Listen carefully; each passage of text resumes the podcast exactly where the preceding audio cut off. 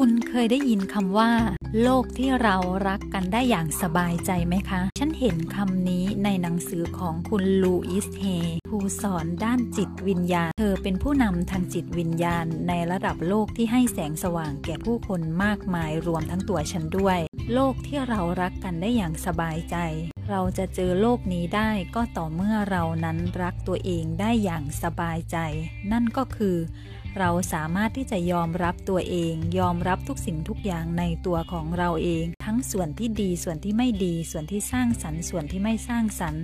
ถ้าเรายอมรับตัวเองได้ทั้งหมด เราก็จะรักตัวเองได้อย่างไร้เงื่อนไขอย่างสบายใจ เมื่อเรารักตัวเองได้อย่างสบายใจแล้ว แน่นอนว่าโลกภายนอกของเราเราก็จะสามารถรักผู้อื่นได้อย่างสบายใจด้วย